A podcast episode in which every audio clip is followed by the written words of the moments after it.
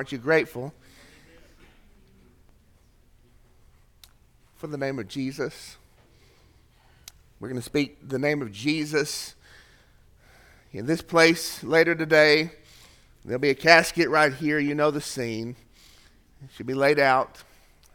Julia Goodrow, sweet lady.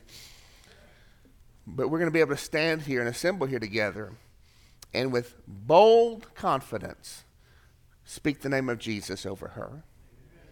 Knowing that there's a reality for her that is only so because of the finished work of Christ in her life. And because at one moment, somewhere, somehow, in the course of her existence, the Lord Jesus reached out his hand to her, and she reached out her hand to his and said, "Yes, Lord, I'm going to speak your name. Your name is going to color who I am, what you've made me to be." I'm so glad we can speak the name of Jesus, that there's power in that name. Heather, thank you for reading the scripture that you read from the book of Acts when they were, did I say it right? Yes, right back there, okay. From the book of Acts, you know, when they were challenged.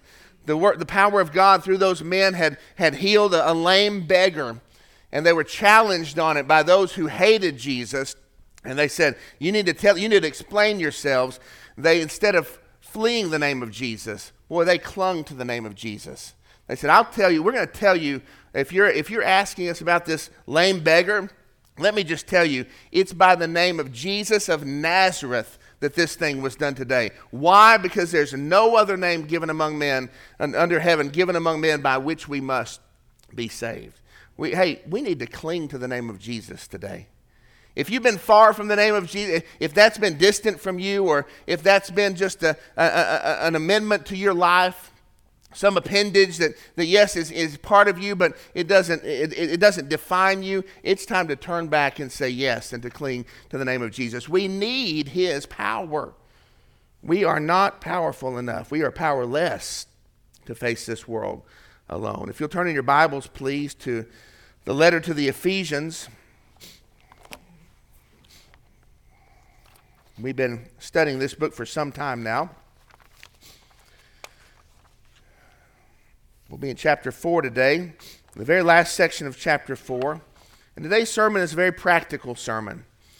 The Bible turns from all it's been admonishing us to do, and it just fires at us a series of instructions. We've been talking together about walking in a manner that is worthy, and then last week particularly, the Bible told us to put off the old self, remember that? To put it off, take it off. Like old clothes, you don't wear that old dead self, and to put on the new self, to walk in the new self that God has created for us.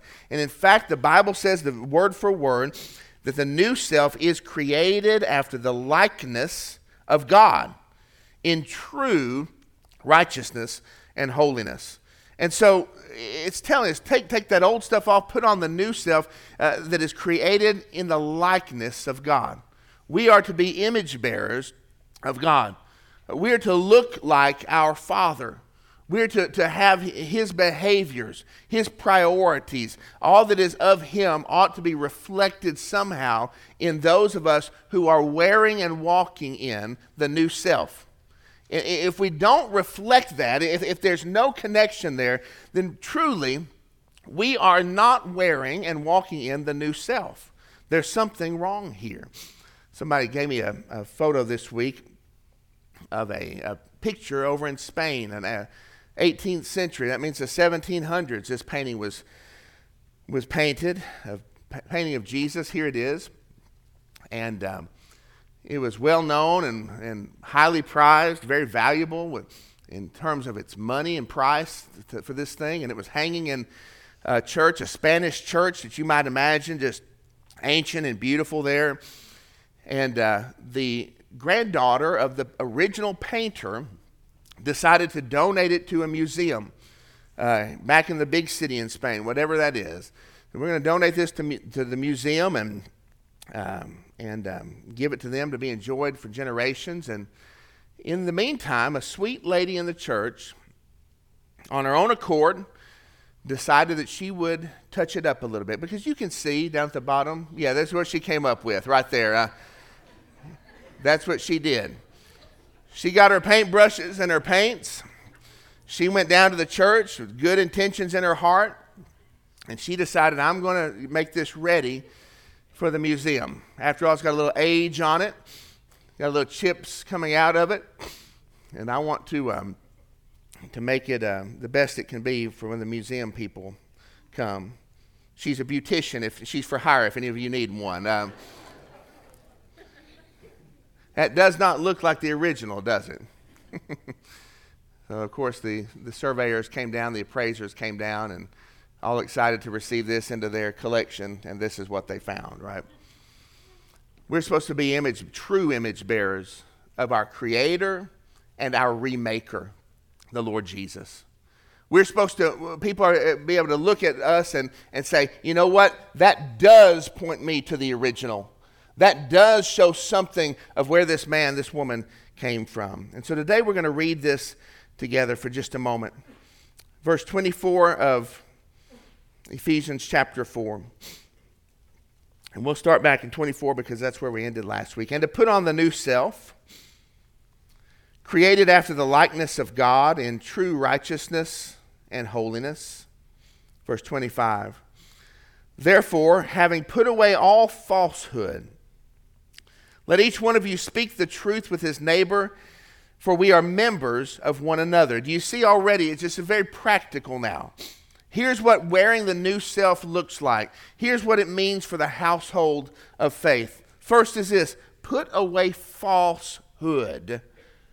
Stop being false. Let each one of you speak the truth with his neighbor, for we are members of one another. It's talking about the body of the church. Should we be truthful outside the church? Certainly. This text is about the body, the church. Put on the new self, created after the likeness of God in true righteousness and holiness.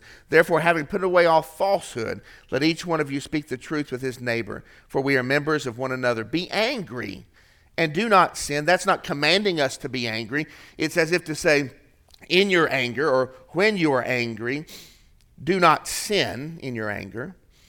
Do not let the sun go down on your anger, and give no opportunity to the devil. Let the thief no longer steal, but rather let him labor, doing honest work with his own hands, so that he may have something to share with anyone in need. Verse 29. Let no corrupting talk come out of your mouths. The word corrupting there is used twice elsewhere in the New Testament. It's the word for decay or decomposition. It's used of an animal, and it's used of fruit in the New Testament. It's literally the breaking down, the degrading. Let no corrupting or tearing down talk come out of your mouths, but only such as is good for building up, as fits the occasion, that it may give grace to those who hear. And do not grieve the Holy Spirit of God, by whom you were sealed for the day of redemption. Let all bitterness and wrath and anger and clamor and slander be put away from you, along with all malice.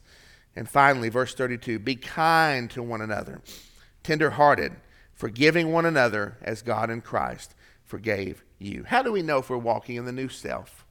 A starting point is given to us here, an examination of sorts, where we can compare the character of God, the depiction of God, and how we're living our lives, and say, are we living in the likeness of God in true righteousness and holiness? There's a very practical checklist here. First of all, let's look at this together. The number one, have you put away falsehood? Have you put away falsehood? The Bible tells us here that we're to put that away. We're to take off that old flesh and put it away, put it in the drawer, hide it away. It's not even a part of your life anymore. I have a habit of things that I might wear tomorrow. I lay them out on the chair, right, in the bedroom. Maybe I wore those jeans today, and I'm going to wear them again tomorrow. If you think that's gross, I'm sorry. But if you take off your jeans, you say, I'm going to lay these out. That's something that I might want to choose for tomorrow. The Bible says when it comes to falsehood, no, put that away. That's not going to be a part of your day tomorrow. It's not going to be a part of your life. It's going to be hidden away. Put away falsehood and speak the truth with your neighbor. Why? For we are members of one another. What does this mean? It means it's not just about lying, number one. The Bible doesn't say don't tell a lie in this text. It says put away falsehood. That means we don't play games. We don't pretend. That means we don't fake it. We don't come in here in God's body, the church, and just fake our spirituality and fake our concern for each other. We don't say, I'm praying for you, and we're not praying. That's falsehood. When we've got something against somebody or when there's a problem, we don't say there's not a problem. We're honest. We speak the truth to our neighbor in love. We put away falsehood out of our lives. It's not just about lying, because we can technically say sometimes, no, I did not lie, but were you forthright? Were you false? The Bible says to put away falsehood. It's not only negative. The Bible doesn't tell us just to not do something, but we're to do something. We are to speak the truth in love. We are truth-telling people. We follow a truth-telling God. It's not only negative not to do something, but we're supposed to be truth-tellers in this place. And finally, it's motivated by our togetherness as a body. Why should we do this? The Bible tells us right here, for we are members of one another.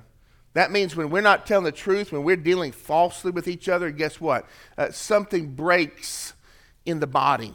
Something doesn't work like it's supposed to work. Have you ever had your foot fall asleep? Sometimes I'm sitting down here right before it's my time to get up, and I realize the foot, my whole bottom part of my leg is dead. You know what that means. It means when you get up to come up here, you're going to be walking funny. Why? Because you can't feel that, right? It's not getting the true messages to you. Your body, part of your body, is not telling the truth. And in a moment, once circulation is restored, it's really not going to be telling the truth. You know what happens next? It starts like pinpricks all through your skin. You ever had that feeling when it's coming back to life? I mean, it sends spasmodic messages through your body. And all of a sudden, it's not that you just can't walk. It's like you can't stand still, right? You got to, when the body doesn't tell the truth, something breaks in the body. You ever had a dream that you're falling? You're laying there asleep, just in the best dead of sleep, and just great sleep. And all of a sudden, you have a dream that you're falling. What happens at the end of it? You wake up, right? You believe you fell. You ever had a dream that your husband or your wife did something bad to you? And you dreamed that overnight? You wake up the next morning, how do you feel about them? You're mad, right? It might last a couple days, depending on what they did. Erica must have had a bad dream about me. I don't know. When your body doesn't tell you the truth, the body doesn't work right. When messages are mixed, something breaks. And when we need that leg, when we need accurate information to know how to work as a body of believers, if we're not truthful with one another, if we haven't put away falsehood, then something in the body that is important to God is not working right. Our mission suffers. The life of our fellowship suffers. Our witness to others suffers. It's an authenticity issue. And at our church, I think one of the blessings here is, one of the words that I often use to describe Poplar Springs is honest-hearted or true-hearted. We're an open people. And you might use the word raw sometimes. When we come in here to worship, for the most part, we're not pretending that we haven't walked through pain. We're not pretending that we don't bear scars. We're not pretending that there's not a dark place from which the Savior had to deliver us out of. We're not pretending. It makes a difference in the feeling of worship in this place. It makes a difference to those newcomers who walk in here. And there's no buttoned up, perfection staring them in the face. It's people who've been redeemed by God, who need Him, who are worshiping without falsehood and in forthrightness before Him. When we fake it in church, when we operate under false pretenses, when we do that in our relationships, when we do it in our worship, when we do it in our giving, when we make excuses why we're not serving, why we're not helping, why we're not coming, why we're not a part of things, falsehood, when we make it falsehood in our attitudes, Listen, we do harm to the body of Christ. When's the last time this was an issue for you? When is the last time that you found yourself in this situation? The Bible tells us to put that away if we're going to be walking in the new flesh. But secondly, the second question is this: do you shun sinful anger? The Bible tells us that we can be angry, but not to sin in our anger. There are certain things that define sinfulness here. There will be cause for anger sometimes in the church, but how we deal with it makes all the difference. How do we avoid sinful anger? We do this. We don't sin. That's pretty simple, right? If you want to avoid sinful anger, don't sin. That makes a lot of sense. What this means is, don't let your anger boil over into something you're going to regret. Of all of our emotions, anger is the one that causes us more times to do things, to say things that we can never take back. I mean, permanent things and lasting things come out of our mouths because of anger. That's why we have classifications of criminal charges: second degree murder and manslaughter, because the law acknowledges so many times man lashes out of an impulse of anger. The Bible says when you're angry, you have self-control and do not sin. Second is this: do not let the sun go down in your anger. That means don't let it linger. Don't let it grow. Don't nourish it. Don't enlarge it. When you're brushing your teeth in the morning, don't think just bad thoughts about that person and their motives. I mean, in your anger, do not sin. And finally, don't present an opening for Satan to dismantle the church. Satan uses ungodly anger as an opening to get in and to do damage to the body of Christ. We're fighting a leak in our youth area. Mark Gillen's been helping with that. Somewhere, somehow over here, water is getting in. We've sealed up all the cracks we could find, the big ones. We've cleaned out the gutters. Still, somewhere, somehow, water is finding its way into the youth area right beneath us here. And it spreads all through the carpet. It goes underneath the sound stage of the youth room, and it just sits there. We've had to open up, Mark, the sound stage to get it, to let it air out. We've had to make sure there's no mold in there because it's dangerous. And so just like that, anger is the same thing. It provides a crack.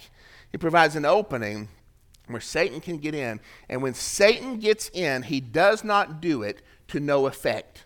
When Satan gets in, he wants to spread into the places of the church, into the carpet fibers, under the stage. He wants to spread into the life group. He wants to spread in the men's ministry. He wants to spread here, and he will do his damage to bring darkness and death to the church of Christ. Do you shun sinful anger? And there's a reality here today that we don't have to look the devil in the face and hold the door wide open for him to let him come in and have his way. All we have to do is just hold on to a little nugget of anger between a brother and a sister. Don't do that. The Bible says here we're to walk in the new self. We're to seek channels of healing. It's not a personal decision to let Satan in often, but certainly he is standing ready to tear the whole thing down if we open that little crack for him. Do you shun that anger? Number three, are you shedding the sinfulness of self? This is an interesting one here to me. In verse 28, let the thief no longer steal, but rather let him labor, doing honest work with his own hands. Apparently, there were some thieves in that church, right? Can you imagine that? If I had to preach a sermon on thieving to you guys here, if y'all were stealing the goldfish out of the bags or the beef jerky? Is that what you said, Chandler? The beef jerky? Yeah. I might steal that myself. But in that church, there was apparently a problem with those who had come in from the culture, who had been saved by grace, had not put away the sinfulness of their old selves, and they were living it out in the church, and probably they thought it was justified. Probably they thought it was okay. Well, there's a lot of people who have a lot. Why shouldn't I take from them, from me, who has very little, even within the household of God? Why has God blessed them and he's not blessed me? I'll just take what I think is owed to me. The Bible has to address this directly. Let the thief no longer steal, but rather let him labor, doing honest work. We have to, when we come to Christ, listen, we come to repentance. Listen, now hold on to that. That may seem familiar. That may seem something not even worth saying. But when we come to Christ, we come to repentance. That means we turn from the old and put on the new. That means we leave behind us the sinful ways of our past. Do we do it perfectly? No, we don't. But the Bible tells here, listen, there are some of you in the body of Christ who are still practicing the thievery and the stealing that you did before this. No longer steal. Listen, you're a follower of Jesus Christ. Rather, you need to work hard so that you can, instead of being a taker, you can be a sharer with other people. We can't come to Christ, walk in his fellowship with believers, and still just be the same as we were before. One of the hardest things I ever had to do was sit down with a young lady who was genuinely seeking baptism, and to confront her over the lifestyle she was living with her boyfriend. Living together, and it just, immorality was there, and it was a choice, it was a commitment, and had to say to this young lady with tears in her eyes how dearly we love her as a church, how much we want her here, and how our heart is for her to come to repentance and to be baptized. But I had to say to her, you cannot go to the waters of repentance having an unrepentant heart. You cannot go to the waters of surrender while clinging tightly to a sin that identifies you so closely. You simply cannot do that. That's true for me and you just the same. When we become members of God's family, our priorities must change from the love of self. We must be willing to give up. We must change from loving ourselves to loving Christ and caring for each other, and that takes sacrifice. Are you shedding the sinfulness of self? But fourthly, do you safeguard your speech? Do you safeguard your speech? Let no corrupting talk come out of your mouths, but only such as is good for building up, as fits the occasion, that it may give grace to those who hear. The idea here is that there is a speech that tears down what Christ has built up. The life that God has created. There are those who are using their words to break that apart. How do we test this? There's three ways right here in the scripture. Is it anything that is not good for building up? So, young people, if you ask yourself, what am I allowed to say? What are the curse words that are acceptable, right? Where's the line? Where's the border here where this is okay and above it it's bad? Where does it go from G to PG to R, right? All of these things. If adults, if you're asking yourself, hey, how far can I go in talking about another person? When does it become sinful, my comments to this man or this woman, or my talk about them in the back room or behind closed doors? Here's the standard that the Bible sets for us. Is there anything in what I'm saying that is not good for building up, right? Only, word for word, only such as is good for building up. And if you want to take license and liberty with your language, analyze it this way. Is what I'm about to say, or is what I just said, was that good for building up? Well, it wasn't so bad. It doesn't, I don't care. Was it good for building up, or did it have the effect of tearing down, of doing harm in some measure? Secondly, does it fit the occasion?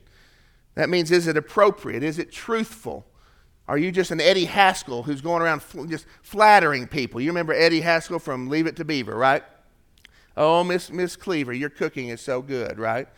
Oh, Miss Cleaver, you're such a great mom, you know. I mean, just flattery, flattery, flattery. No, it should fit the occasion. It should be true and appropriate. And lastly, does it impart grace? Does it impart grace to the hearer? You know, I'm allowed to say that. I mean, it's not bad to, you know, to kind of get my frustration out talking with people about this. Share, you know, just you know, it's harmless. Ask yourself this: when I walked away from that person, from that setting. When I told that joke, you know, when I left my friends that night after the game, whatever the setting is, did it impart grace to them? That's a pretty high standard. That's the Christian standard. That's the new self. Did it impart grace to them? Did it build them up? And if not, then that is not the type of speech that is associated with the new self. In fact, it grieves, the Bible says, it grieves the Holy Spirit of God. Why is that? Because that which the Lord Jesus came and the Holy Spirit sealed you to build up and to unite together, it serves to tear apart. It grieves the Holy Spirit. Do you safeguard your speech? One of the most powerful things we can do in the church is to make it our mission to truthfully use our words to build up others. If you've never tried that, you do it and watch. You watch the power of that. To look and to scan and to be active and deliberate and to pray, God, today when I go to that house of the Lord, how is it? Who are you going to show me that I can come along and lay a hand upon and say a word of encouragement, a building up word of truth to that person? There is power in that. And let me tell you, friend, sadly, there is great power in doing the opposite. I mean, there is destructive and forceful power in doing the opposite. Do you safeguard your speech? But lastly, are you modeling the mercy of Christ? Do you model the mercy of Christ? We're given a basis here in verse 32 for why it is that we can behave this way toward one another. And the reason is this: we're to do these things as God in Christ forgave you. We're to be kind to one another. We're to be tenderhearted with each other. We're to forgive one another as God in Christ forgave us. And so our basis for living this way with respect to one another is how God himself has dealt with us. We can deal with each other in this way because God has dealt with us in an even more gracious way. You ever notice you remember the mean kid in your elementary school? The one in my 4th grade class was named Jeremy Wright. W-R-I-G-H-T. Jeremy Wright. And he was just the bully, the meanest kid. You didn't want to find him. You find him alone somewhere. I mean, he just mistreated everybody. Jeremy Wright. Jeremy, if you're listening somewhere, I apologize. But maybe he's grown up now. But anyway, I remember one day at a big assembly at the school, Jeremy Wright was there. All the kids were there, all elementary auditorium, and I met Jeremy Wright's parents, or I saw them there. I didn't meet them, but I saw them there. And it was that at that moment I thought, now I get it, right? Now I understand why Jeremy's so mean. Because I looked at his mama, and she looked pretty mean. And I looked at his dad, and he looked pretty mean too. And I thought, Jeremy, there's a reason that Jeremy's mean. You ever find a complainy person? They just complain all the time. Everything's a complaint. You find their family, you'll find complainers in that family. You'll do it. Every time you find somebody who's negative, you know, everything's so woe is me, it's no good outcome can happen here. You look at their family, probably their mom, their dad, you're going to find a negative person there. In our own children's ministry, this was a few years ago, a little boy came one Wednesday night and was just being really rough and said a word in the class that you're not supposed to say. I mean, a big bomb, if you will, of profanity. Dropped it in the class. All the kids there. And Miss Vicki said, "Honey, you know, we don't say that, you know." And she said, "Where did you hear that?" He said, "My mama was saying it on the way over here," right? I'm not going to tell you who it was. I mean, anyway, they're not here anymore. But it did happen, right? He said, "Hey, where did you hear that thing? Why are you talking this way at all, but especially in church here?" He said, "Well, I heard it on the way over here in the car with my mom. When I heard that story, I imagined somebody cut her off in traffic, or she was on the phone with somebody and she was angry. She dropped the bomb, and the kid came to church, and he dropped the bomb," right? Now, he let us have it. Our behavior oftentimes, it comes from somewhere else. And the Bible's telling us here kind of the opposite side of that. that in the Christian life, we have a cause and a power to behave differently. To people look into our situation, and instead of saying, why did you say that word? They say, how are they so kind to one another? Right here from Scripture. Boy, they're a tender-hearted people. I mean, somehow they're just not calloused like the rest of the world. Somehow they're very open to each other. Somehow when one of them is hurting, boom, the other one is just, it's like they've been wounded just the same. When somebody else is in need, it's like the whole place feels that need and rises to that need. How is it that they forgive one another like they do? Nobody at my office would forgive like this. Nobody, at my school would be this way, but in the church of God, they're kind to each other, they're tenderhearted, they're forgiving for one another. Why is that? Because God, our Father, in Christ, His eternal Son, He forgave us. We have a basis for doing that. If you ever need a quick test for how you're treating others in the household of God, measure it against how Jesus treated you. Well, after all, they got a bigger serving at the fellowship meal than I did, They always do, right? You know what I mean? After all, I've got a right here. After all, I've been sitting there for, 30 years I've been sitting in that seat. And now they're sitting there. After all, they moved my Sunday school room. They changed my Sunday school teacher. Yeah, he came to see me twice at the hospital, but, he should have been there more, I would think, I've got a right. I've got a right to treat them this way. I've got a right to be vindictive. I've got a right to be. If anybody ever had a right to look righteously at you and me in judgment, in godly truth, to judge us righteously, it was the Lord God Himself. But what did He do? It says it right. It's very simply right here.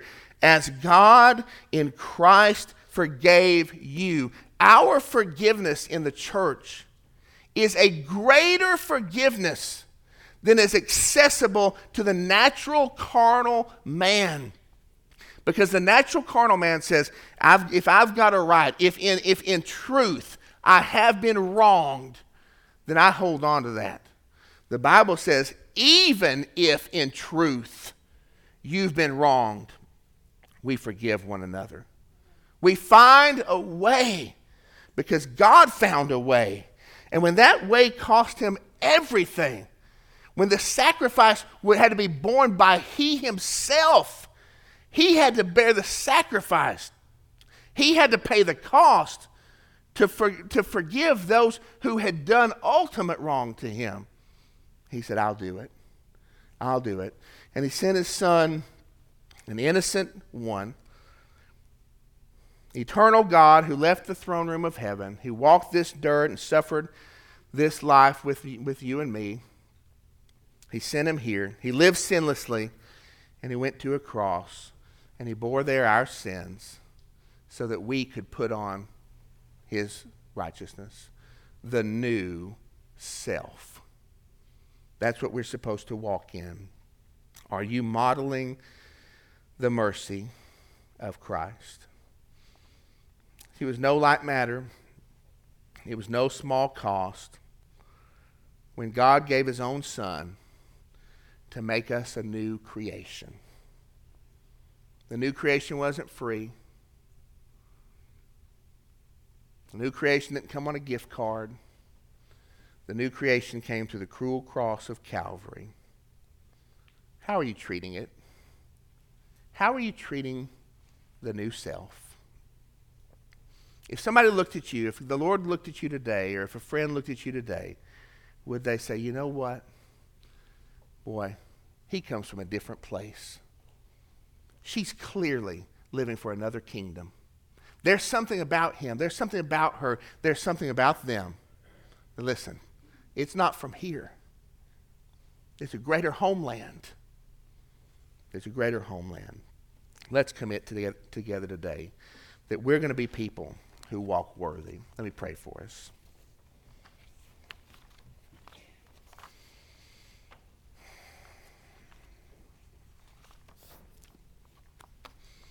just a moment, I want to give you a chance to respond privately or publicly to this service today. Maybe right there in your chair, you need to talk to God about something. Wouldn't you do it? Maybe the new self has not been a reality for you. You haven't cared very much. You haven't been intentional about it. You thought it happened on its own. Maybe you've just been loving the feel of the old self. You've been walking in it, and it's been kind of comfortable, and you haven't bothered. Won't you turn back to the Lord? Maybe you come today for church membership and make your life with us here at Poplar Springs. We're not a perfect church, but the Lord's given us a mission. And I promise you, he's done something very special here. We need you to help us, and wouldn't you go with us where he's taking us? We'd be happy to talk with you about that today. A baptism Sunday in 1 week. We'd love to baptize you if you're ready for that. Maybe you come today with other questions, just for prayer. Maybe a need in your life you just want me or Kevin or Fletcher or Trey, someone here to be praying with you, to be aware of. You just want to share that with us? We're here for that. We'd love to stand here with you. But really, today, the most important thing that can happen is if somebody here has never placed their faith in Jesus Christ, that you come to him today and give him your heart. For the first time, turn your life to salvation, know him, live with him, be blessed by him. Today can be your day. Heavenly Father, we thank you so much. You're the only one that matters here this morning. Your word is central, and we thank you for trusting it to us. Lord, we thank you that you've given it to us today. I pray that it would change us and make us different. Help us to be serious, oh God, so serious about really being yours. About marching forward and taking these things to heart, about putting on the new self and walking, Father, in your mercy after the likeness of God. Give us the power for that. Help us to want it, God. Help us to appreciate the fullness of blessing that comes only when we order our steps after you, Father. We don't want less than that. Father, you promised us so much. May we take hold of it. We do so. We pray this today in Jesus' name. Amen. Let's stand and sing, and as we do, I invite you to respond.